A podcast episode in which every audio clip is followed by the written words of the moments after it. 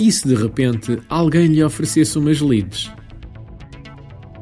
Não sabe o que são leads? Bem, não é nenhuma marca de jeans. Se não quisermos ser finos, também podemos traduzir para oportunidades de negócio.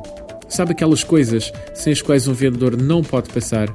Pois é, dava jeito, não dava? Por vezes na atividade comercial ficamos sem ideias acerca de onde ir buscar mais negócio para atingir os nossos objetivos. Uma das coisas que me ajuda nestas situações é reunir a equipa e fazermos uma pequena sessão de brainstorming. Já Einstein dizia que um problema quase nunca pode ser solucionado com a mesma abordagem que surgiu ou foi criado. Se olharmos para as vendas e para a geração de negócio sempre da mesma maneira, com os mesmos olhos, muitas vezes chegamos a um ponto da vida em que bloqueamos. Nessas alturas, ajuda muitas vezes mudar os paradigmas, mudar as perspectivas e dar um novo significado aos elementos à nossa volta. Uma das estratégias que seguimos na nossa equipa é de facto pôr tudo em causa e tentarmos novas abordagens. Se uma determinada área se encontra saturada, uma das coisas que procuramos são novas abordagens para a venda dos mesmos produtos ou serviços. Por vezes convém olhar à nossa volta e perceber que se o oceano em que nadamos se encontra saturado de tubarões, a nossa concorrência, talvez não sobrem muitos peixes, ou seja, oportunidades de negócio para nos alimentarmos. Mas se em vez de peixe procurássemos outro tipo de alimentos? No mar não existem somente peixes, se formos para cima na cadeia de valor, atenção que não estamos a falar da cadeia alimentar, poderemos encontrar marisco. Se formos para baixo, sendo que o baixo é relativo e estamos a usá-lo somente para o exemplo, podemos encontrar algas. Podemos até, se descermos mais abaixo, encontrar plâncton e por aí fora. Poderíamos comparar esta abordagem e endereçar clientes de maior valor ou clientes de valor mais reduzido ou até clientes aos quais inicialmente não prestamos atenção e que, com outro tipo de alimento, diga-se de produto, poderiam tornar-se numa pescaria altamente interessante. Muitas vezes este raciocínio tem rendido aos nossos clientes uma retoma de vendas que por vezes chega aos 30, 40%.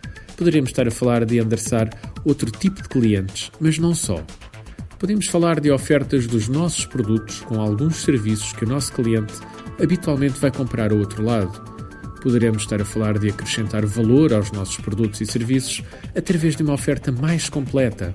Poderemos estar a pensar em que outros mercados os meus produtos ou serviços podem fazer sentido, mesmo que tenham de passar por pequenas alterações. Há uns dias, ao trabalhar com o franchising do nosso cliente, que estava a atravessar fortes dificuldades em termos de venda, geramos precisamente este processo. No caso, trata-se de uma empresa que se dedica à formação de jovens e crianças em matérias paralelas à atividade escolar. Ao realizarmos este processo de descoberta num dos nossos workshops de definição de estratégia, chegamos a duas possibilidades de negócio que, após seis meses, representam já a tábua de salvação que lhes permitiu continuarem abertos e a lutar.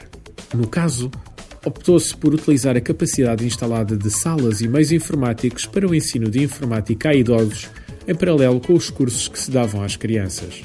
Outra hipótese que surgiu, dado aos fins de semana não serem utilizadas as instalações, foi organizar cursos de informática para melhoria das qualificações dos quadros das empresas. Neste momento, toda a capacidade dos franchisados ocupa 80 a 90%, o que representa um incremento muito significativo em relação ao passado. Hoje, para um pouco para pensar. Se as suas oportunidades de negócio não estão a aparecer, reaja reúna a sua equipa e faça o exercício que eu vou descrever. Desenhe num quadro três colunas. Na primeira coluna, coloque todos os produtos ou serviços que a sua empresa tem para oferecer. Na segunda coluna, provoque uma troca de ideias na sua equipa e pensem em formas de melhorar os seus produtos, torná-los mais competitivos ou agregar outros produtos e serviços. Na terceira coluna, escrevam todos os outros mercados em que eventualmente os seus produtos ou serviços possam fazer sentido. Lembre-se, a única regra para que o processo flua é não criticar até que todos tenham gerado muitas ideias e enchido as três colunas. Artigo de José Almeida, locução de João de Souza, produzido nos estúdios da Universidade Autónoma de Lisboa. Procure mais recursos no site ideiasedesafios.com.